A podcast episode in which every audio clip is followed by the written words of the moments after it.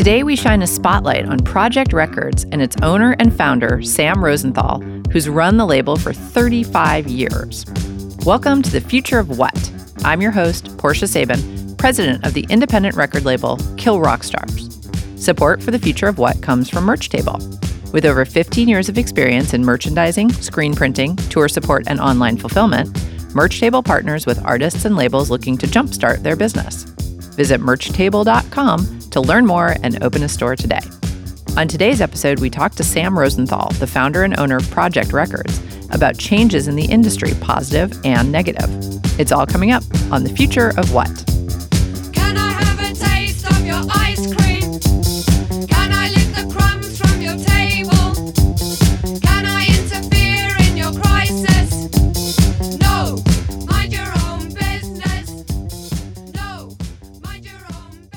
Support for The Future of What comes from SoundExchange. You're listening to The Future of What. I'm talking to Sam Rosenthal of Projekt Records. Sam, welcome to The Future of What. Yeah, thank you for having me. This is awesome. So, I think you might have the oldest label that I've ever done a label spotlight on because you've been doing it for 35 years. That's right. Were you like five when you started? I started in, I guess, high school. wow. I was making a fanzine at uh-huh. first, and then evolved into also doing the label. So, where did you grow up? I was in Fort Lauderdale. Oh, okay. Florida, is that a hotbed of ambient dark wave music? No, I mean the fanzine was covering some of the big bands, New Order or Robert Fripp or something like that. But then there were local bands, usually more rock, but there was somewhat of a new romantic scene, and Oh, so I was more into the new romantic kind of bands. And then the first cassette was, I think, it was all instrumental, different people doing weird electronic music. oh, wow. And so, no, I don't think there was anything that was called goth that I knew of back then. So, would you call Projekt a, a goth label? Is that your genre? I think it's really split into two sides. There's a dark wave goth side, and then there's an electronic ambient side. But the initial label was, I guess, yeah, first electronic, then more goth, and now it's sort of a mix with more emphasis on the electronic side. Right. So, let me ask you a question just from a purely business standpoint. Does that type of music stream well? The electronic side, yes. Strangely, it's more Pandora than Spotify, Ah, where the goth artists, the most popular artist, Voltaire, on that side, he's much more YouTube for where his streaming is at. oh, interesting. Yeah, so it's kind of you hear about Spotify, you talk about Spotify, but then strangely, it's not the main source of the income. I think that's true across the board for everyone. You know, every artist on our label is different Yeah. in terms of whether they do well physically or streaming or, Mm-hmm. you know, wherever. But that's interesting that Pandora, because Pandora, that sounds to me like people are putting it on in their house and listening to it like they would a radio station. Lately, Pandora's made their information more available, and the interesting thing is a lot of the play is secondary, where they're playing another artist, and then the next one recommended is a Projekt artist because it's similar. They've oh, decided. Oh, cool. Or there's a new age genre station that Sure. Steve Roach often gets played within. Yeah. But it's not on the paid side where people are specifically picking that artist to listen to. Gotcha. It's more on the what Pandora originally was, the recommendation kind of side. right. And how about physical? How do your artists do physically? Is also different differs from artist to artist. Well, I think that everyone, of course, has declined in it. So Voltaire does really well physically on his new releases, and then Steve Roach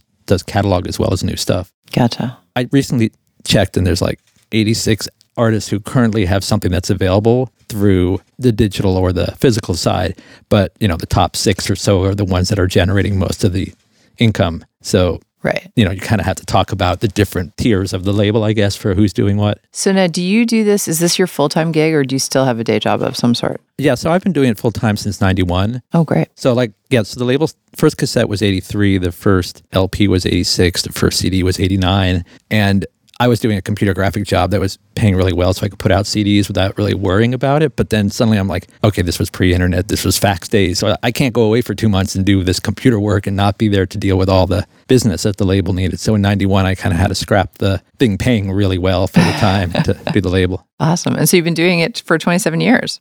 Wow. yeah. Yeah, exactly. That's awesome. Do you do it by yourself or do you have other people helping out? Well, at the peak, which was maybe 97, there was 11 people who were working at the label. And nowadays, there's a guy who runs the mail order store in Philadelphia and then a really part-time helper. She's worked for me since 2001. Wow. So she's in New York still. Wow. So yeah, the other thing is I, I lived in Florida, LA, Chicago, Brooklyn, and now here. So you've left little Projekt nests in different places. kind of. I mean, the Chicago one really dissipated, and mm-hmm. but that was well. The other thing is the label. I guess I it was always a mail order thing as the basis for it, ah, and then in '97 we hooked up with Ryko Distribution, so it went from nagging people to pay you to having a legitimate nationwide company. right. But the mail orders order always been there as a core part of how the fans connect to the label. Sure. And so the mail order has always been near me until I moved here and I was like, I'm gonna, you know, give this to the guy who Joe who runs a record store in Philadelphia also does it. Perfect. And it's he I think has four different mail order businesses that he does. Nice. And it means I don't have to think about ordering other label stuff we sell as well. Right, right, right. Yeah, that's nice. We did that for a long time too, distributed other stuff, and that is really, that's a lot more work than it Yeah. sounds like it's going to be. There was a time when we were like selling thousand copies of another label's Mm-hmm. records through the mail. Right. you know, just like a band Faith in the Muse or some German bands like Chetan Damon or something. And it's it's you know, it's very obscure out there world people, Yeah. goth stuff. But there wasn't another way to get it until Borders started getting interested and then Ryko two Borders. We were you know, a really obscure Projekt release would do three thousand CDs in the mid nineties. And it was Wow. not a band that was getting any press or anything. Yeah, that's those were the days, right? Yeah. Sure. And but so I don't know, everyone is like ten percent or five percent of what they used to be. I know. So It's tragic. physical. It's really a strange time. Yeah. Now you do all this and you are a musician yourself. So, I mean, that's a lot of work. Yeah, my band is Black Tape for a Blue Girl, and I'd say the label mostly started so I could do my own Right. music without somebody else being in charge and telling me what to do. right. And then from the first release in 86 through the early 90s, mid 90s, it was sort of the best selling band on the label, and it sort of pulled the label along to places. Then the label got so busy that I just didn't have time to do it as often. Right. And then I had a son, and there was this gap of not a lot of music. But so since moving to Portland, I've been focusing on my own stuff again. Right. Yeah. Because don't you have an album that's out now? Yeah, there's um, an album, To Touch the Milky Way, just came out. And then I guess it was two years ago, These Fleeting Moments came out. And then in between, I've also had like instrumental electronic albums that I've done. Right. And your Black Tape for a Blue Girl is like a collaborative project? Like you get different people on different records? Yeah, I kind of see it like I'm a director. Uh-huh. And I'm the film director, and I have the story, and I bring in people who are going to play the parts. And sometimes it's like an all new band, and then some people stay over, depending on who makes sense for what I've written for it. Right. And there's one main vocalist, Oscar, who's maybe seven of the albums he sang lead vocals on. And, you know, you always look back in time and go, yeah, in 96, it would have been much smarter if I had spent my time with Oscar and the band touring. but the label was just so busy right then, Right. 96, 97, that era. Yeah. I think a lot of the label owners that I've interviewed have done it that way. Like there's kind of two types of label owners. There's people who are like straight business people. They're not artists themselves and they just are running labels because they're fascinated by the business side. And then there's people like you and then like Laura Ballance from Merge. Obviously her band Superchunk was off uh, was the biggest band on their label for a while. And then like Mark Robinson, I interviewed him, same deal. He's been doing music throughout, you know, his whole label career as well. So I think that that's I think that's cool. I think that's cool that the, both of those things can exist because, as you know well, like the business is like pretty serious. It's not light. Yeah, I mean, I think if I had looked at it just from the business side, I would have not done it after some point. Just, I mean, I was $180,000 in debt at the end of the 90s. Whoa! and it was all credit cards. It wasn't like Right. something, you know, 19% interest, whatever. And it was just most business people would say, mm, this hasn't worked out. but there was still a lot of cash flow at the same time. So, right. you know, in the middle of the 2000s, it would not have worked out because of the dot com bust and then the next things. But I was able to just really cut back down to just me and one employee for a while so that we, I could get rid of all the debt. Right. And then stay in business. Yeah. I, I really thought we were on the okay, we got like two more years of this record business left, and then this has been the best year in almost 10 years. Isn't that weird? That is the weird. I agree because like the last three years, the music business has really sort of come surging back, and it's funny because everybody, like you said, talks about Spotify, mm-hmm. but it's not really. It's not really. You can't really say Spotify. You have to sort of look at the whole industry, right, mm-hmm. to understand why we're doing so well. Yeah, I mean, for Projekt, I'd say Bandcamp does as much as iTunes now. Yes. And, you know, I don't think people outside of labels really realize how much Bandcamp is doing. And for me, I'm like, oh, please don't screw this up. Because Right. every other tech company decides how they can screw it up at some point. right. And it's just been really good. Yeah, no, Bandcamp's been amazing for sure. And I think it's funny because we have been putting our catalog on Bandcamp for years just because we really liked them. We thought that they were a great partner and you know, we enjoyed their we thought their model was great.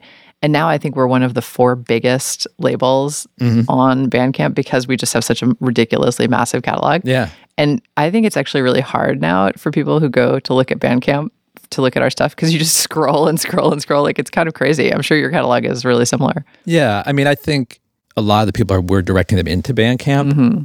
So I don't see a lot of people buying three records at once. Mm-hmm. It's very much single order. Right.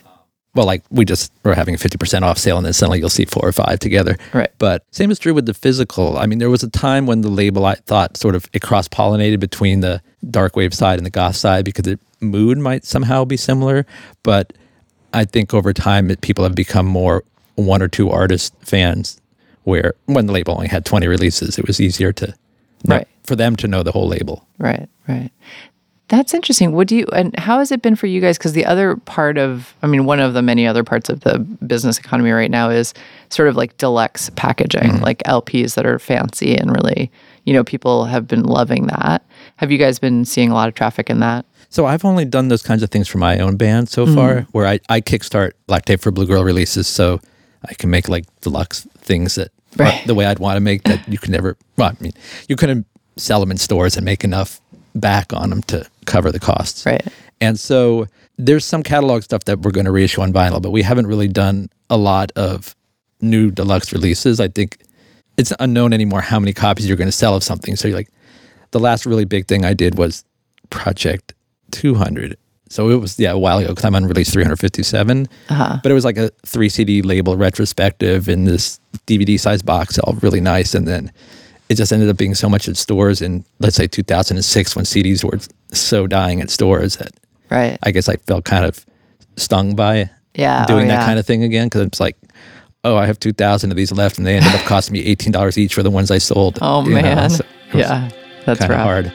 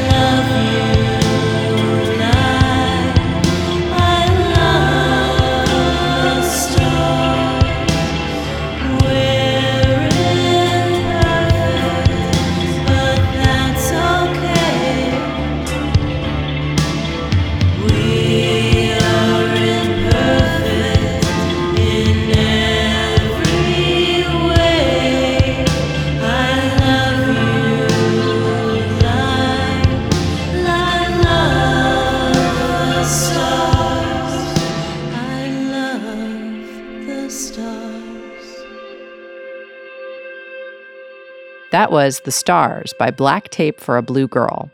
If you're enjoying this program, please subscribe to our show on your favorite podcast platform and leave us a review. Follow us on Twitter at KRSFOW and subscribe to our newsletter to find out what's coming up next. You're listening to The Future of What? I'm talking to Sam Rosenthal of Projekt Records. Do you guys find, because I've found that there's still like a true CD market because of Amazon, because people really like to order CDs from Amazon for whatever reason?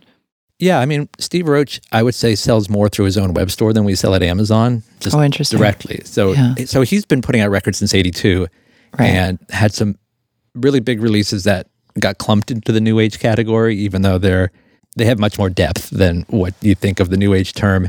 And he was nominated for a Grammy in January was when the awards were. Yeah. And so he sort of has the people who come directly to him because they're going to get signed and they're going to get stuff in with it.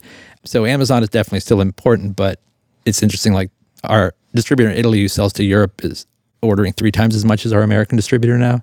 Wow. Yeah, on physical things. Oh, interesting. Yeah, and so and they sell to Amazon, but also to specialty stores because in Germany there's like this gigantic goth dark wave specialty mail order company that the guy does fifteen hundred orders a month, not only on us, but I mean on everything Right. and it's just like that's a massive audience they are still buying stuff because it's always seemed like they're maybe four or five years Yeah. behind as far as where their digital is Right. at Yeah.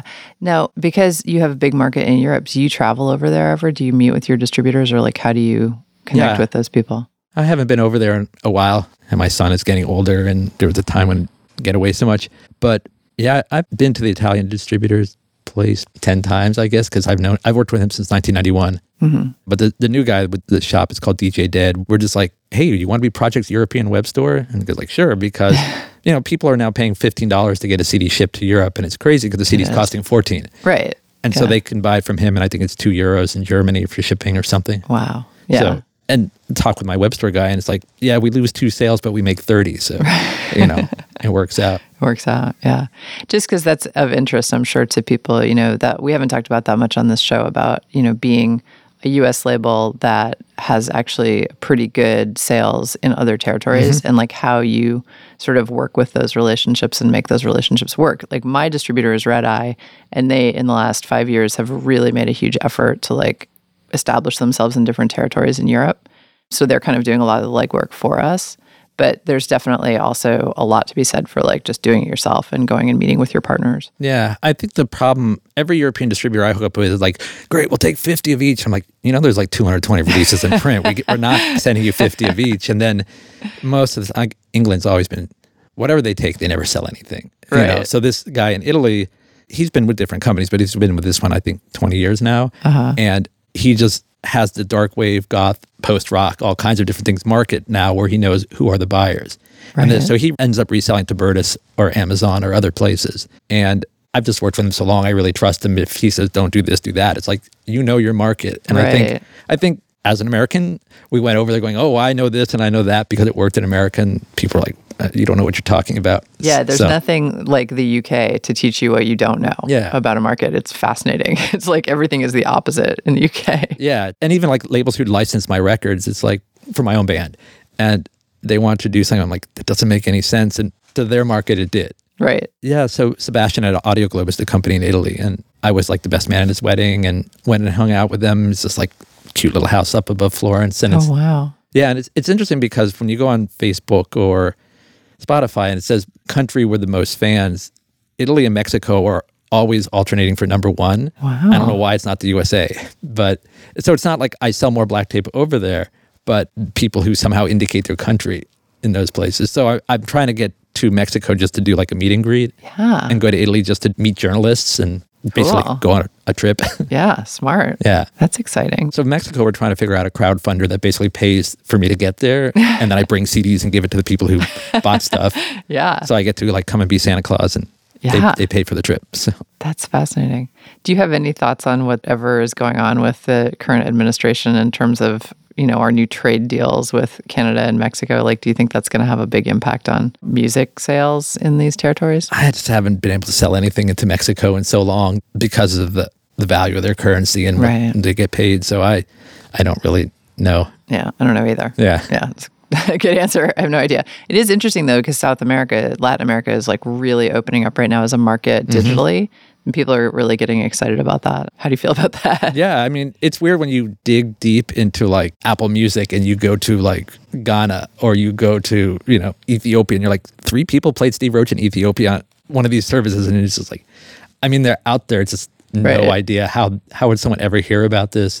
and then I was emailing with a guy in India who was like saying, oh, but Spotify's not in India or one of the services. And he was like 70 and he's been listening to music forever and he loves some of these bands. And I, it's just, I always just find it really interesting to just start communicating with these people and Yeah. discover what it is, how they connected to it. You know, maybe he was a big fan of Eno and Tangerine Dream, and one day on some radio station he heard Steve Roach. And, Right. And then Wow. it's just interesting. Yeah, it is interesting. And then it's also interesting with the crowdfunding, the backers, because there are people who like the music enough to give five hundred dollars on every other campaign or whatever. And I'm like, who are you? Where did you come from? How did you discover my music? And Right. Yeah. So there's just really interesting to reconnect with. I mean, I feel there was a period where you didn't really talk to anybody. Business was really busy, and it was just CDs at Borders or whatever. Sure. So I feel like it's back to being connected to people. That's interesting. That's that's true.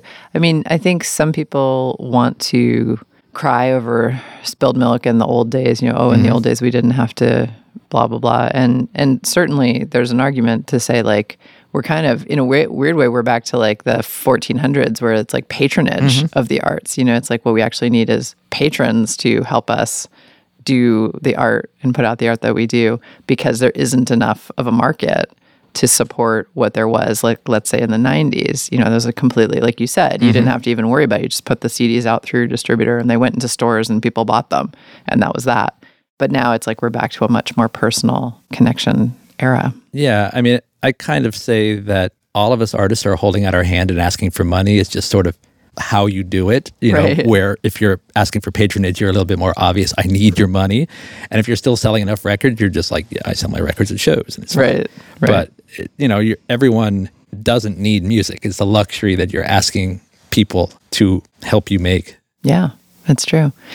So let's talk a little bit about how you find new bands. Is A&R a big part of your job or are you pretty much just finding bands the way that most labels find bands, which is your friends tell you about stuff or you meet people on the road or your other bands come to you mm-hmm. with, oh, well, this band is great. I've decided this year that Projekt has accomplished its mission, which was for 30 years I found unknown bands, except for a few, and put out their records and people learned about them and discovered them. And that was all great and wonderful and did a lot of that. But, you know, look at the last three years of new bands' sales, and they're never in the top 15 or 20 for the year. And they're never in the top 50 after a year. And it's just like, that's not working. It doesn't make sense anymore. I love this band. I'm going to put it out and people are going to stream it. I mean, Yeah. it's not that they're going to buy it. And so when it gets down to like, we're selling 90 CDs on this one, it's just like, can't do it anymore. So I've decided for my own time for working on art is to focus just on like the top eight or so people. And so I kind of feel like a label doesn't need a band until the band is doing good enough that sort of the band doesn't need the label. You know, Right, right. You just it's just been too hard to put out new stuff anymore. Yeah. And so it was in the old days, like you say, yeah, we're playing a show, this band's opening up. And that's how I met Voltaire. He, I don't think he had sent me a cassette before, but he opened up for us and it's like in New York City. And I'm like, wow, everyone's loving this, you know? Mm-hmm. And at that time, it called it sort of gypsy cabaret goth, but he has a lot of humor in it. And so, you know, making fun of the goth scene, making fun of other things. He's done a few songs for Bill and Mandy's Excellent Adventure that they then they animated for the show. Mm-hmm. Yeah, people are liking this. And then we had the cassette in the van, and everyone's listening to it every day five times. I'm like, okay, okay, there's something to this. And a band Mira, who were more shoegaze, were the same thing. They they gave us a cassette at a show in Tallahassee, and so I think many of the bands were from meeting them on tour. And I think we talked about this at the Music Portland meeting.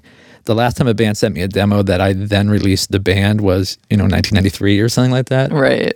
And yeah. that's when we all had a lot of patience, I think, for like, okay, there's some rough stuff. You're doing some good stuff here. Send me your next demo when you record it. And there was a band Lycia who I think they had seven albums on the label and they were off the label for a while and now they're back on the label. And there was, you know, 10 cassettes before it was like, okay, we'll pick out of this and put out the first album. Mm-hmm. And I think that method I don't really do with any of the artists. It's like they record an album and I'm more involved in doing the graphics. Mm-hmm. I'm the graphic designer usually. But for the music, it's pretty much they do whatever music they're going to do now. right. But then, like, Steve Roach has, I think, 75 albums on the label. Wow. And he has his own label that has another 46 releases in the last 20 years. And then I think he has over 170 total. Good lord. Yeah. So he does instrumental electronic music. He's one of, I think, only three people on the label who are full time artists. Mm. Oh, that's interesting. Yeah. And so he just makes music all the time. He's just an artist like, you know, Yeah. Picasso didn't paint one painting and then wait a year to do another one. You know, he kept painting. Right. And so he's creating all the time. Yeah, that's fascinating.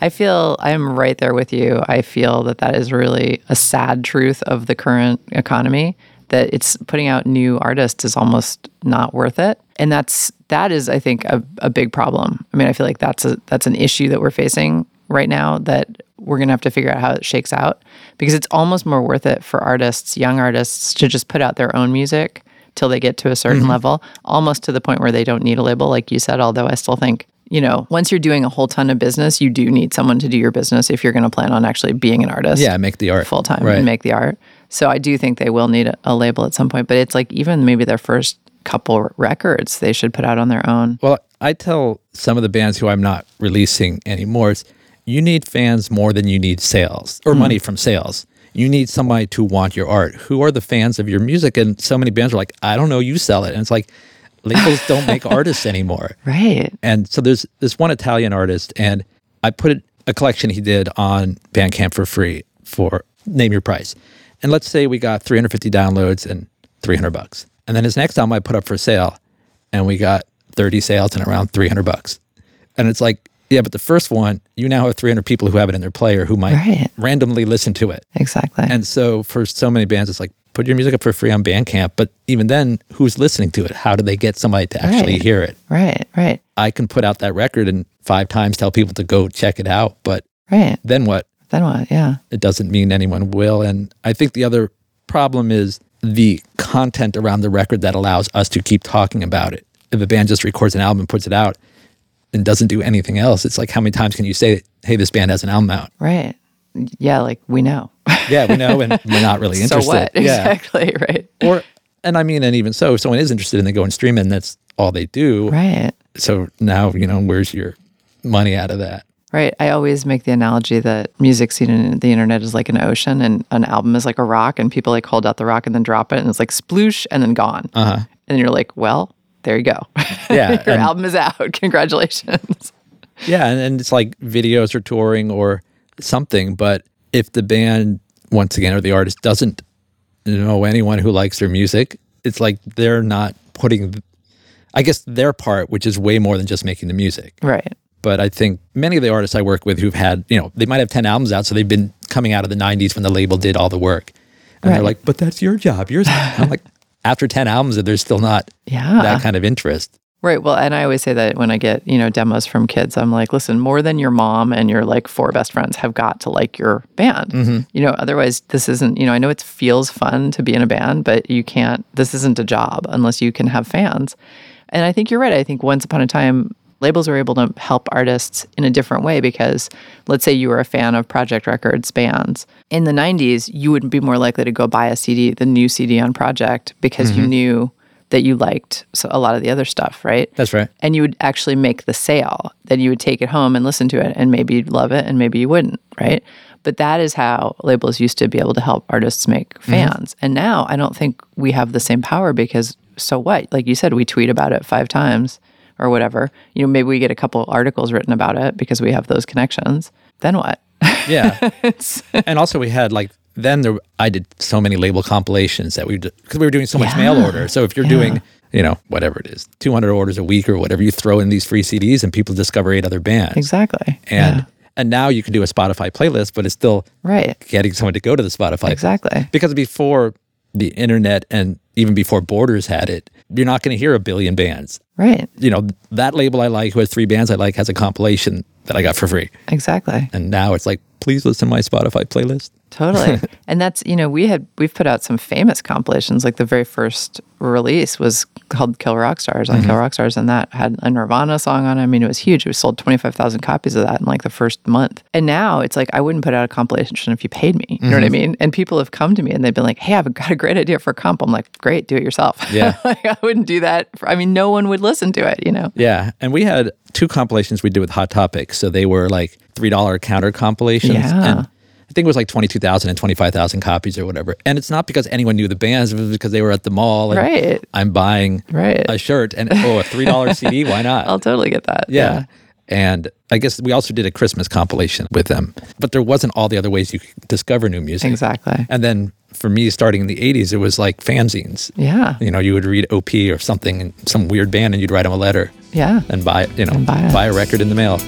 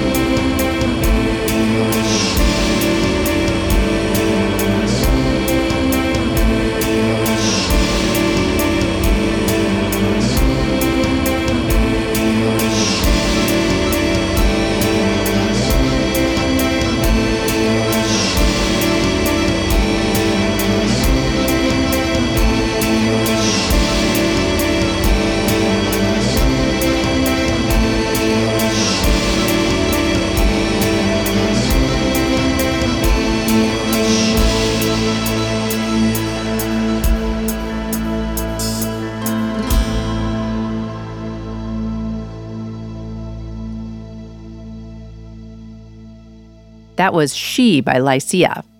You're listening to The Future of What? After the show, take a moment to leave us a review wherever you get your podcasts. It helps people find the show, and we love hearing from you.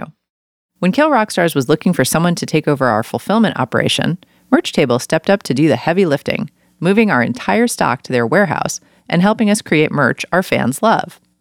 With Merch Table's support, we've been able to focus on the music and artists that matter to us. KRS loves Merch Table. See what they can do for your business at merchtable.com. You're listening to The Future of What? I'm talking to Sam Rosenthal of Projekt Records. You know, I'm never, I'm not going to be that person who's like, you know, oh, the old days. But it is just interesting that people, you know, I feel like what people should understand is if they actually like music and they like artists, they have to understand how hard it is nowadays to be an artist mm-hmm. because just the the sources of income have completely dried up. Yeah. So for Projekt, Voltaire is about a third of the royalties I pay, and Steve Roach is about a third of the royalties I pay. And then the other 83 artists are the other third of the royalties I pay. Totally. And, you know, long tail, the people at the top. And then with Black Tape, it's coming more from the Kickstarter kind of thing. But I guess I burned myself out on Facebook saying that about, you know, if you like that music, and that's when more people were legally downloading before Spotify. It's not helping the artist at all to keep making that music. Right. And there were all the arguments about, well, they don't need the money anyway, and blah blah blah. It's it's a free it's a free download. What does it cost the artist? And it's like all the gear, Yeah. all the time. You know, Right. I think people would like to be full time doing creating, Totally. and they would be making more music. But the old days versus now, I mean, I feel like I pay the biggest artist probably about the same as I did in the old days. It's just coming from different Mm-hmm. Totally. avenues, and yeah. you know, like Voltaire has a video on YouTube that gets about a million streams a month. And I complain, hey, this streaming doesn't pay anything. It's like, yeah, it's because you're getting 3,000 plays. I mean, Right. you know, 10,000 plays, it doesn't pay anything at that rate. And Right. most of the artists aren't going to get up to No. there. Definitely not. But then I just saw Steve Roach is getting like 230,000 Pandora plays, I think a month. Wow. That's It- a lot. And and that was a thing. It was just like, Pandora, what? so I really, finally, they started making it easier to find the information to dig into that. Right. and one other artist. I'm like, this one record from this one artist is always in my top 10 digital, but he's not a popular artist on the label. And finally, I figured out it was Pandora, just tons and tons of Pandora play. Yeah. So- that's awesome. Yeah. And occasionally odd things happen. But like we're saying, I mean, we're sitting here and I'm like, wow, that's awesome. And you're saying, oh, I discovered this, right? So it's not like we're directing this. Right, It's yeah. just like happens. It's, it's, you know, it goes out into the world and you don't have control over it. And I feel like that's really different, you know, because once upon a time you had a lot more control over just, you know, putting it out in the marketplace and, you know, maybe doing retail, like a little bit of retail marketing in certain areas where it's like, oh, I know this band has a lot of fans in Chicago. So we're going to put a little extra money behind these three stores or whatever you know and now it's like we put it out there and we're like crossing our fingers and just being like i don't know you know Something weird. My, well, the Voltaire one, it was actually a student made an animated video to a song off his second album. So this is from 2000, Mm-hmm. the album. And what what's all this money? What's what's this coming from? And then you dig and you're like, okay, it's this video. And then I asked Voltaire, and he's like, oh yeah, yeah, that was some student video that she made. And I'm like, you know, it's getting like a million plays a month.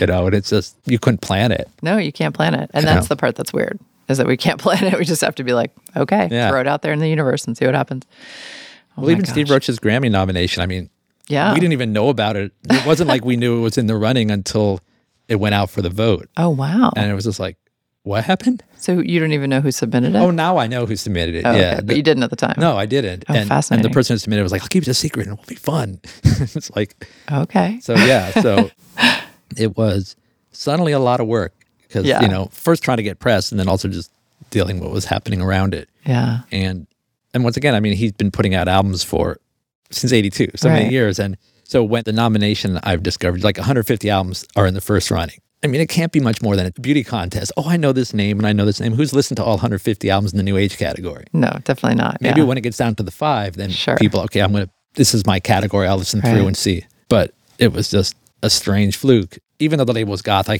hung out with punks when I was yeah in the 80s and it's like the Grammys. Who cares? You know, that's not punk. Right. So it was, it was a who cares until something gets nominated and you're like, Right. oh, I see.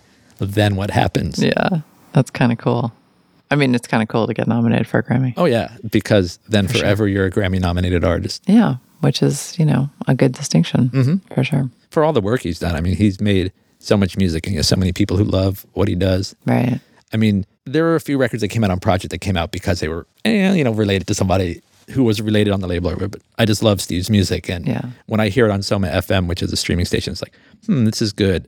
I bet it's Steve. I look at Steve because you know it just You just like his music. he just well he just appeals. His music appeals really strongly to certain people, where he can put out six albums a year, and the people who love what he does will buy it. Or now it's even easier; people can just stream it if they're not going to buy every one. wow. That's amazing. So, do you have any last words about the future? I mean, you know, hmm. you've been doing this for 35 years and seriously for 27 years full time. So, like, do you want to keep doing this for 25 more years or, you know, are you ready to take a break? Like, what are you thinking? I think everyone I talk to who's on a label this long is ready to take a break. I mean, it is ultimately doing the same thing that you created for a very long time. Mm-hmm. And I mean, as I said, I didn't think there was going to be even five more years a few years ago. Right. So I feel in a much better place here in Portland where I can const- I can work a lot of my own stuff too. Right. Where in New York, it was just trying to make money to stay in the space. oh, God, the to keep your, just pay your rent. just Yeah. pay rent, pay the employees, and then also you're still making five thousand copies of an album and hoping people buy it. Right. So now you can be much more realistic. And so it's really like I said, it's sort of saying the first 35 years were successful at what they were about, and now it's more focusing down on you know key artists and less releases. And I'm kind of getting more into the publicity side of it again, and contacting people and doing things where I either Shay, who worked for me, was doing it, or it just sort of didn't happen as much as it could have. So I think I'm trying to think versus the old days. I just think things are easier now. I feel like I'm paying people just about as much as I ever have. So I once again the top top tier artists. I feel like it's it's not embarrassing. Like here's your five dollar check. You're the biggest artist on the label. so I feel I feel it still serves a purpose and it's doing a good thing Right. And you know this feeling. I love this record. I'm going to get a thousand for myself, you know. or I can love this guy's record and buy their record, and then focus on the ones that are actually the ones that matter to the label and to what I'm doing. Right. Well, Sam Rosenthal, thank you so much for being with us today on The Future of What. Thank you. It was fun.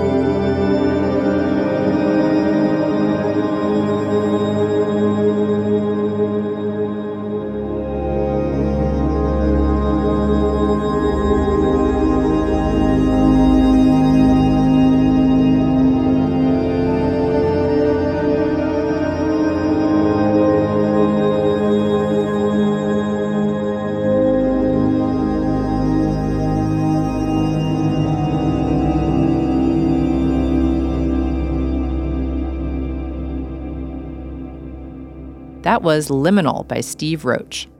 If you're enjoying this program, please subscribe to our show on your favorite podcast platform and leave us a review. Follow us on Twitter at KRSFOW and subscribe to our newsletter to find out what's coming up next. You're listening to The Future of What? I'm talking to Steve Roach. Steve, welcome to The Future of What? Thank you. Glad to be here. So, we are doing a label spotlight on Projekt Records, and you have put out, Sam says, something like 75 records on Projekt. Yeah, we've uh, got a long history, a long, great history, and you know, a big piece of that is that he supports my passion for creating at the level that I do. We've managed to figure out a productive way to keep that flow going and and not have to put uh, a governor on my creativity. So it's been a great it's a great partnership. That's awesome. Yes, he likened you to Picasso in that, you know, Picasso just painted. He didn't paint one painting and then wait a year to paint another one. That is absolutely right. And I've always used the analogy of being a visual artist, sculptor, photographer, and if you would ask any of those people in their creative arts, you know, what have you done in the last year? And they, if they said I did one photograph or one painting, you, you would just think they were in cafe culture the whole time or whatever, you know, not really engaged and immersed and possessed by their creativity and their and that place that some people tap into at that level. And for me, being an electronic musician, being, you know, a solo artist and having basically a house that's a studio, every room has got a studio in it. So there's always different things happening simultaneously. Like if you go into an artist gallery, you might have might see he or she with you know a lot of different canvases going or different mediums going all at the same time and they all feed each other and that's part of the energy that I stir up by having these different pieces going that seem sometimes incongruent to each other but they really feed each other you know very dynamic rhythmic trance type pieces and then at the same time in the other room could be something that's completely suspended in time and slow motion and could listen to it you know for for 3 weeks straight or something Wow. it's, you know, it's really a very cool kind of agility to move between these worlds. Is you know, it's something that I discovered early on when I started in the early '80s.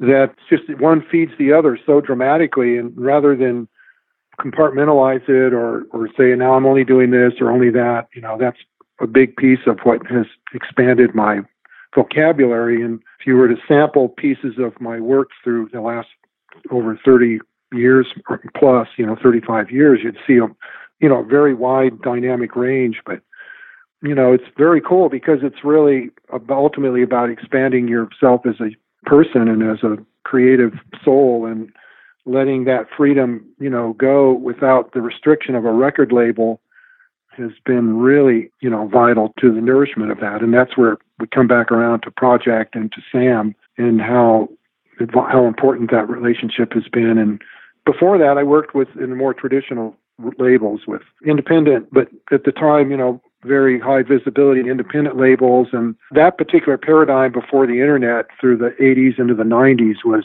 the model where you release an album and then you let it develop in, in the public's eyes and ears, so to speak, for maybe up to a year and a half. And that was absolutely like I was suffocating. It was like you, you know, you're told not, you're too inspired, stop breathing. So my response was very defiant in terms of like not going to comply to these kind of values that were starting to slip away anyway as those labels started to slip away.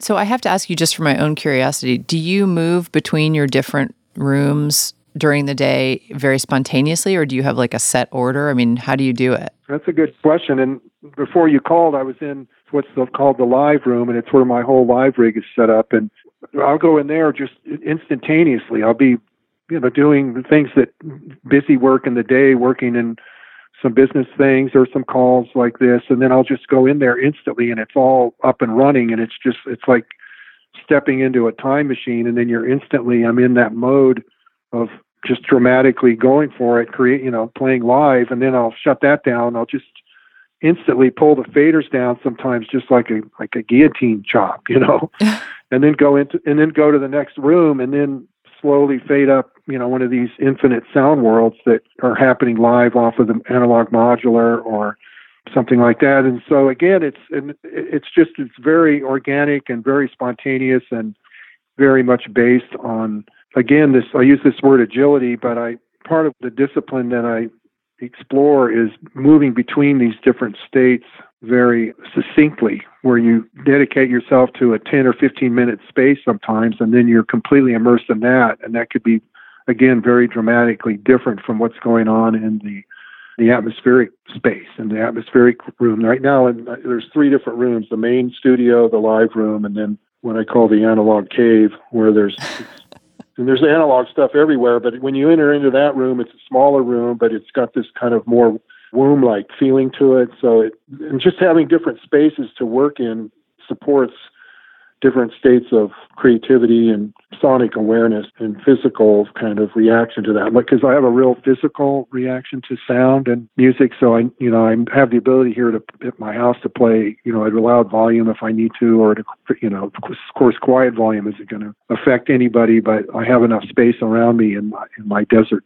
home here to, you know, to let it rip. Sometimes at you know 11 or 12 at night, I'll I'm almost, you know, I'm, I know I can play l- louder, but and I don't know if they can hear it in the canyons, but you know, they just uh, managed to create the kind of reality that supports the, you know, that kind of freedom. So that's when, you know, when I'm preparing for concerts, that's a whole other piece where I'll be working on albums in the main room, but then I'll start maybe working at three or four in the afternoon till about midnight, you know, working on on the set in the live room, and then something always comes. A lot of material comes out of preparing for live, and then I, you know, I can record it instantly, and then take it into the main room, and then maybe enhance that or expand it, and then inject that back into the set, you know, back in the other room. So it's it's really it's very nonlinear, and it's very much about experience where a lot of things are happening um, simultaneously, and it's like kind of you reach up and pull this one down out of the ether and work on that for a while while this other one's brewing and simmering here and sometimes I'll have things running in one room, you know, atmospheres or zones and drones. I'll leave it up and running and I'll be in the other room and I'll hear that happening in the other room and I might start working in on something rhythmic, not intentionally, but I'll, I've got some feeling coming through for some kind of tribal trance sort of thing or whatever. And then those two actually start to merge together and then I might combine those, you know, by bringing the atmospheres, recording those and bringing them you know, back into the main room. But sometimes hearing things off from a distance, you know, it it, it inspires a different uh, response to a part that might fit into it, rather than being having direct, full, full on listening awareness, like between the speakers listening. If you hear it from a distance, different things are, you know, acknowledged. So. Wow. Well, Steve, not only is this like the most interesting way of working that I've ever heard a musician talk about, but I kind of want to come like hang out at your house and watch this happen. this sounds amazing. No, it is. It's you know, if you're ever in Tucson or in the area, you know, give me a call. You, Oh my God, that'd be fabulous. Well, unfortunately, I have to bring us back to the sort of more mundane because this is a music business podcast, unfortunately. yeah, no, I know we Um, were going off on a tangent, but that's what I do, like in, in my rooms here, you know. So yeah, you asked no, I love I it. shared. So, but no, Yeah. I'm completely here to tame it back down and get back to you know projekt and all of that. Well, I definitely want to ask you just the the listeners to this podcast are are people who are music business professionals and and musicians uh, at all stages in their careers. And you know, one of the things that Sam and I talked about a whole bunch in our interview was just the changing landscape of the music business and the fact that you don't make money the same ways anymore. I mean, people don't just go out and buy CDs or LPs the way they once did. How has that affected you as clearly a lifelong musician and someone who, you know, obviously does this for a living? Well, it's it's affected me in in very positive ways, but it demands that you know, as an artist, a big big part of that is your ability to continue to keep your finger on the pulse with with the business side of things and and stay current and open and you know continue to look at innovative ways to keep reaching your audience. Because it's really about creating an experience and in my case these kind of peak or refined expansive experiences and then sharing that with people with listeners with receptive listeners that's not that has not changed since my first release in 1981. That that impulse and that circle to complete is still the number one priority. So how are we doing it now without just saying opening up the house and say everything's for free, come and get it, you know? Because that's a, another part of the paradigm that we're seeing is that things that are free can, you know, at Bandcamp, if you put an album up for free, it can become, you know, the bestseller, quote unquote, for the week, you know? Right. but it, it it also you know in understanding how that works where you you know share something like that i mean that's it's just the pragmatic idea of putting up albums that you charge for and then at certain times there's albums or catalog titles that you you know i'll put up and and put them up as a name your price kind of situation so i mean these are s- small examples of ways to stay current in in that way where you're playing with those different ways of sharing your work with people while maintaining a sense of value to it because of how music has been certainly devalued so dramatically through the same medium which has empowered me as an independent artist which is the internet you know Right. if it wasn't for the internet i would not have this freedom that i have. I mean we like i was very early on you know my first website presence was in the in the mid 90s maybe like about 97 or 8 was when my website went up and we and I had tech savvy fans that came in and helped me. And you know my main webmaster still I mean he worked at Apple for years and in the heyday of that whole reality. And so he was right there. So I had a lot of guys helping to help me establish that you know profile and and move out of the the old world music business ghetto of having you know very strict kind of restrictions on how you create and how you get it to people. So but the innovations that you know are around us every day and ways to merge with that are concerns that Sam and I have daily weekly you know meetings on all, the time. We're always checking in and we're always getting a sense of which way the wind's blowing and how how quickly it can change. So you really we really can't hold on to too many rigid thoughts of the way things are were uh, you know two months ago. Even you've got to continue to keep looking at how quickly things are changing and how we can adapt and fit into that and and continue to keep getting our what we love to do out out to people Absolutely. It definitely seems like one of the pieces of the internet's, you know, form today has been specifically really useful to you, which is that, you know, you're a very prolific artist and people are constantly wanting something new. So the fact that you're constantly putting stuff out is probably actually a real plus.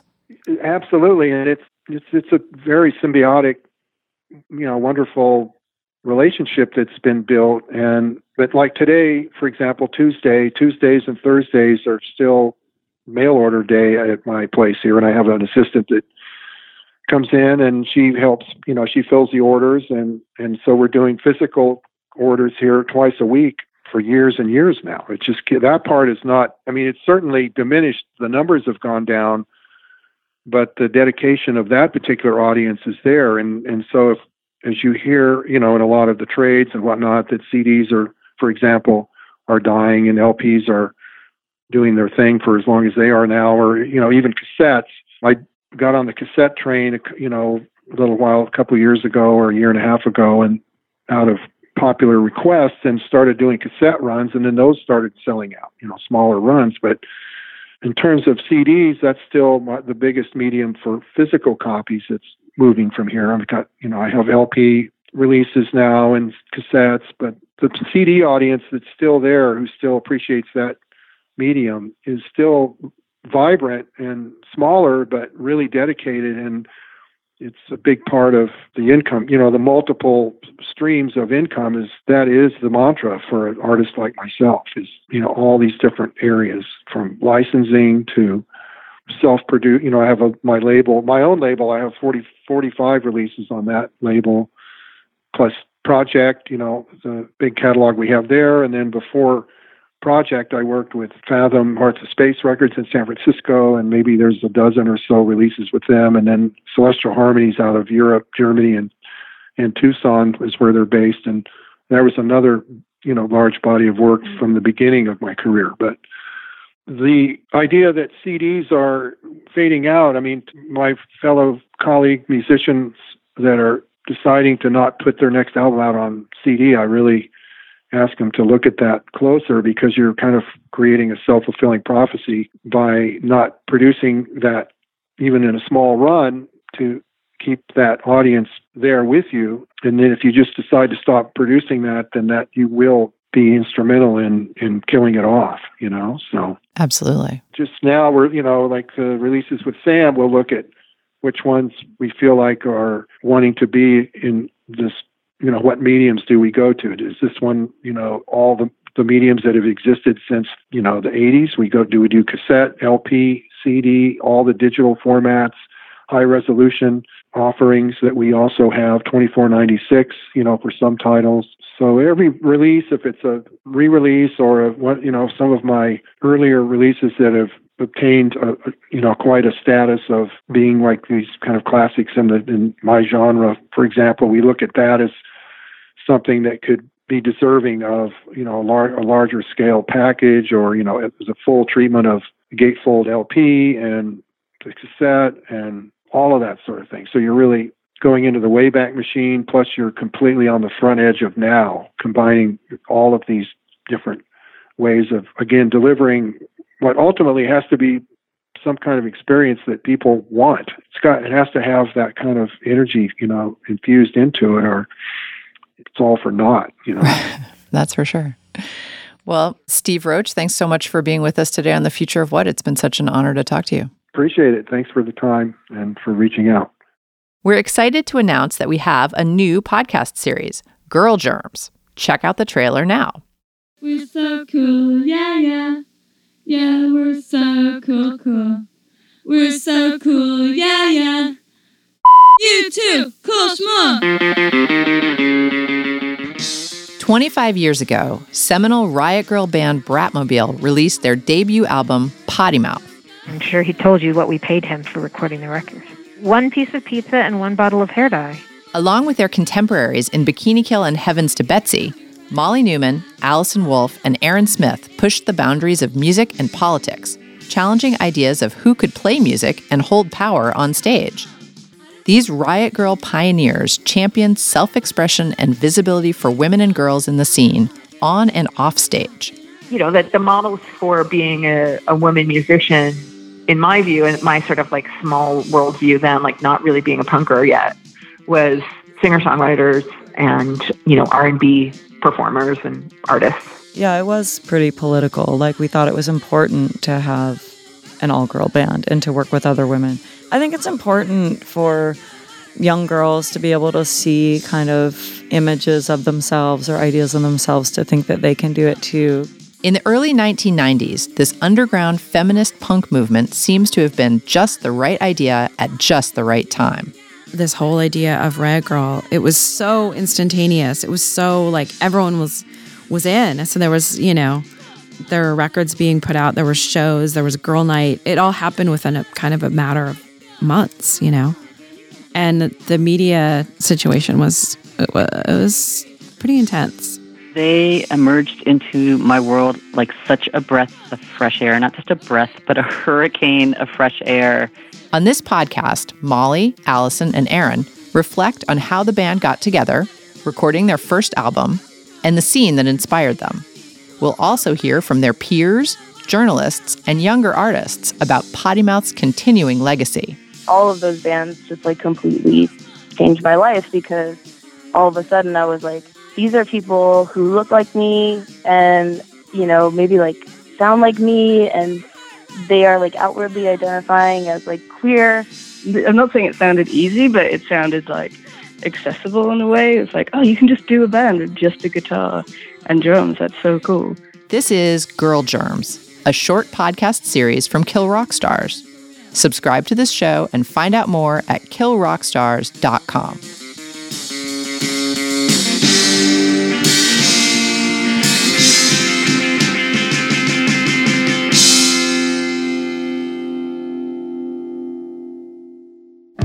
And that's our show. The music we played today was used by permission.